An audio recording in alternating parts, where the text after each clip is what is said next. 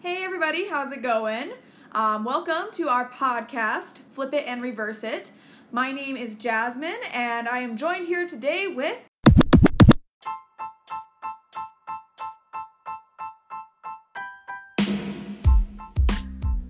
Oliver King. Okay, and this is a show where we force our interests upon one another. Now, um, Oliver Qu- K- K- K- mm, K- K- K- King, what are we talking about today? Wonder Woman 1984. So this movie came out on Christmas on HBO Max and apparently also simultaneously in movie theaters around the country.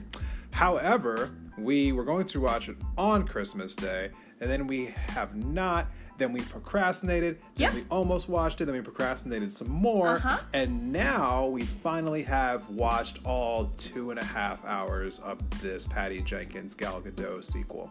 Uh, is it Gal Gadot or Gal Gadot? I think it's Gal Gadot. I don't know. I've heard I've heard it both ways, and that's not a psych thing. But Yes, I'm it- it serious. 100% is a psych But- thing. But uh, like seriously, I actually- Wearing I, a psych shirt. I that's uh, yeah I am. but I really have heard it both ways. Yeah. Anyway, we'll be right back.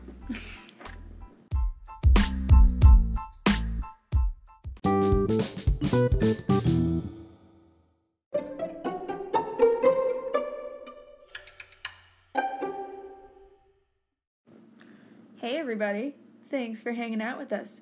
Turns out it's Gal Gadot. Soft tea. Oh, mystery solved. Dun dun dun, the internet is your friend. And speaking of the internet, there wasn't much of that back in 1984, Uh, no, no, There, No. there definitely was not. but there was all sorts of old TVs and nuclear weapons and uh, d- d- Star Wars technology. Yeah, Yeah, yeah, there was a bunch of that. and there also was Gal Gadot. Yes. Yes. So, Wonder Woman 1984. Ooh, where do we start? Well, I liked it, and I think it was better than people said it was. Did you like it more than the original? No. Okay. Did you like it more than the original? No. Okay. As long as we got that covered. Yeah. So, online, um, I am a chronic IMDb user, and I clicked on the user like reviews of this movie before I watched it, and I saw like the the user kind of like rating itself keep going down and down and down as like as after it was released. And I think as of right now it's the lowest rated DCEU movie that's been out so Which is far, Not which is amazing true, to me. Because Batman versus Superman is one of those. Yeah, and so is Suicide Squad. Ew. Um so that you got me on that one, but you know, it's Sexism. I don't I don't know. I mean, cuz Harley Quinn's movie is above it. Mm. That's an all-woman movie. Okay. But it still might have a factor. I don't know. People loved the first Wonder Woman. You think it would have had a factor that time? I know. I don't know. You know, I think this is like a backlash on the fact that it was an action movie that didn't have that much action. Yeah, but I mean, I didn't mind that. You didn't mind it. No, and I guess it still had like I don't know, like five action scenes. Not enough. I mean, there is the end. The, and they weren't that great. well, because she didn't have her powers, which is the real my real complaint is that she was pretty weak sauce. Like literally, she was weak for most of the movie. That's not exciting or fun. No, so for those of you who, you know, like have not seen this movie, we're going to spoil this movie. Uh, so definitely don't listen to this unless you've already watched this movie. Exactly, obviously. Uh, but Wonder Woman 1984 is a really strange movie for those of you who have seen it. You know what I'm talking about. Uh, typically, action movies have lots of action in it. Uh, just look at you know any other action movie. Uh, but this movie decided that Superman. It didn't have much action in it either, did it? I I think it had a little bit more than this movie. Less, I'd say less. I'd say I'd say more. Yeah. But you know, it's uh, it, it's it's strange because you know, watching this movie, it felt like they were trying to spend more time focusing on the morality argument of you know why you should or should not want more, and it just felt like they were trying to like really hit home with that idea, but it just wasn't done that great. To be honest with you, there were some parts of this movie that I really liked a lot, and there were others that I was like left utterly confused by. And I just feel like they had a great concept and they kind of bungled it a little bit, in my opinion. Fair enough. What, do you- what did you think about the Hmm. I movie? I think I I thought it was it was pretty fun. I think that they tried to stuff too much into it, tried to stuff too much character development into it. So we kind of got these like quickly developed shallow characters in the two villains. Um they weren't they weren't terribly developed. Just uh, to developing two villains and having all of this time dedicated to just the, you know, Chris Pine moment. No, no yes. Yes, Chris Evans. Chris Pine. Pine. The Chris Pine moment. You know, the whole Chris Pine montage of him being amazed by the outside world. Maybe didn't need to be quite as long. I don't know. Yeah, I told. Uh, what's your name, sir? You don't know my name? Oh God, It's Oliver King. Oliver. I told Oliver that I think my the biggest problem with this movie is it didn't know what it wanted to be because the first half of the movie read as a comedy and the second half of the movie read as a very intense drama. So it kind of just it flipped mood and vibe like hardcore halfway through and very drastically. It was not subtle. It did not ease into that. It was just like okay, and we're done with that. Which is my biggest complaint because it just like I think they were trying too hard to focus on the first part of like isn't it fun that we're in 1984? Everyone loves the 80s. People love Stranger Things. It's the 80s. Look at the 80s clothes. Look at the 80s stuff on the road. Look at that 80s mall. We love the 80s.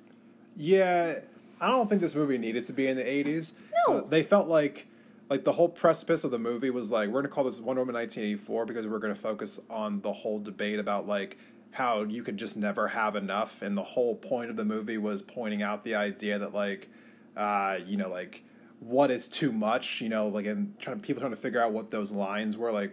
You know how much is too much versus like how much do you actually need? You know the idea of like oh well whatever I want is enough for me, and like, and that's why they wanted to set this movie in the '80s. But you didn't need to set this movie in the '80s to kind of did like not push that need it. Mm-hmm. narrative. You can put that in any like point in like American history, and it probably would have been just as effective. They were trying to suck people out from the nostalgic factor. And it just didn't It really just land. wasn't necessary at all. No, but It there, distracted some, like somewhat. you know, and I'm kind of harping on this movie right now because there was just a lot of stuff that just felt confusing or just unnecessary. But there were things that I liked. I yeah. I liked how they set up uh, Wonder Woman eventually learning to fly. That was a really cool scene. I liked that. I liked how they kind of like played off of it from earlier in the movie where Steve Trevor was talking about what it was like for him when he learned to fly and then her eventually like hearing those thoughts in her head later on when she finally took flight. I thought that was pretty cool even though Jasmine thought it was obvious. Obvious, I- but still, it was still good setup, even if it's obvious. Like, just I- because I understand how storytelling works. it's endearing. Yes, I also, while we're on the topic of it, I think that the, there was a lot of great payoff for true Wonder Woman fans, like people who really like Wonder Woman. I think that was a kind of a not a complaint, but it was a bit of a criticism from the first Wonder movie, Won- Wonder Woman movie, was she didn't really use her lasso very much. Where was the invisible jet? All of these things, like her kind of staples, and we got an invisible jet, which that moment was freaking dope. I was like, they were like literally getting in that plane, and I was like, why don't they just get Wonder Woman's invisible jet? And then I was like, then she's like starting to get in her hands. I'm like, this is the invisible jet. Wow! Side note, Wonder Woman's a criminal, first of all. Also, she yeah, she stole a plane. She guys. stole that plane. She stole that plane. That's not even her jet. No, Terrible. terrible. Um, and then also, I just like the extreme use of the lasso was awesome because the lasso's like Wonder Woman's like, yeah, Wonder Woman kicks ass and she doesn't need the lasso to kick ass, but it's fun as hell. And she was like, you know, lassoing through lightning bolts, that was dope. There was a lot of really cool action in it as well. I thought that the whole backstory that she gave of um what was her name Miss Miss Miss the um Oh, Minerva? Minerva. No, it was not Minerva. Not Minerva. The the chick. The backstory of the um of M- the mascara and how it came to be because of the chick who went and fought all the Oh. men off. What's her name? Like Etheria or something like that? No, that's Shira. it's okay. No. it was her name was Asteria. Asteria. Asteria. I yeah. was close. Come on it's now. okay. We've been watching a lot of Shira, you guys. Um, it's all right. but I mean, like that story was cool. Really, really nice little end credit scene. Super good payoff there. Yeah, Linda Um, Carter showing up is pretty cool. Very cool. Very dope. Um, there's a lot to be liked about this movie. The acting was great. I thought the actors did wonderful in the characters. You know, Yeah. People people were like really critical of Kristen Wiig or Kristen Wiig or, you know, what, it's just never an easy name. It's it's her name, and yeah, the the actress who plays Cheetah. Um, I liked her a lot. Yeah, I think she's got way more range than people give her credit for. I don't know what people were upset about. I liked her a lot in this movie. I felt like if anything, the the story didn't really allow her to like be as great as she could have been. Just because Yeah. I, I was telling you this before we made the episode. I felt like they spent too much time focusing on Maxwell Lord. You know, I I like uh, Pedro Pascal. I think is his name. Yeah, no, he the guy is who a also great actor. the guy who also plays the Mandalorian, and yeah, it is solid. I mean, he is a solid, you know, like actor. I liked him in this movie, but I felt like the movie kind of suffered by them trying to have both him and um, Cheetah as like co like villains. Yeah. they didn't just they just didn't really vibe that well. Same deal with Batman v Superman. You Yeah. can't be doing this co-villain shit, you know. you can do the you co can. villain. It has to be done the right way. It just they just didn't do it the right way. I just, I don't usually like the co-villain ship. I didn't like it in um, which Spider-Man when they have Sand Boy and um, Sand Boy oh, and uh, Venom and Venom. Yeah, and Harry. and Harry. it's like you can't do three.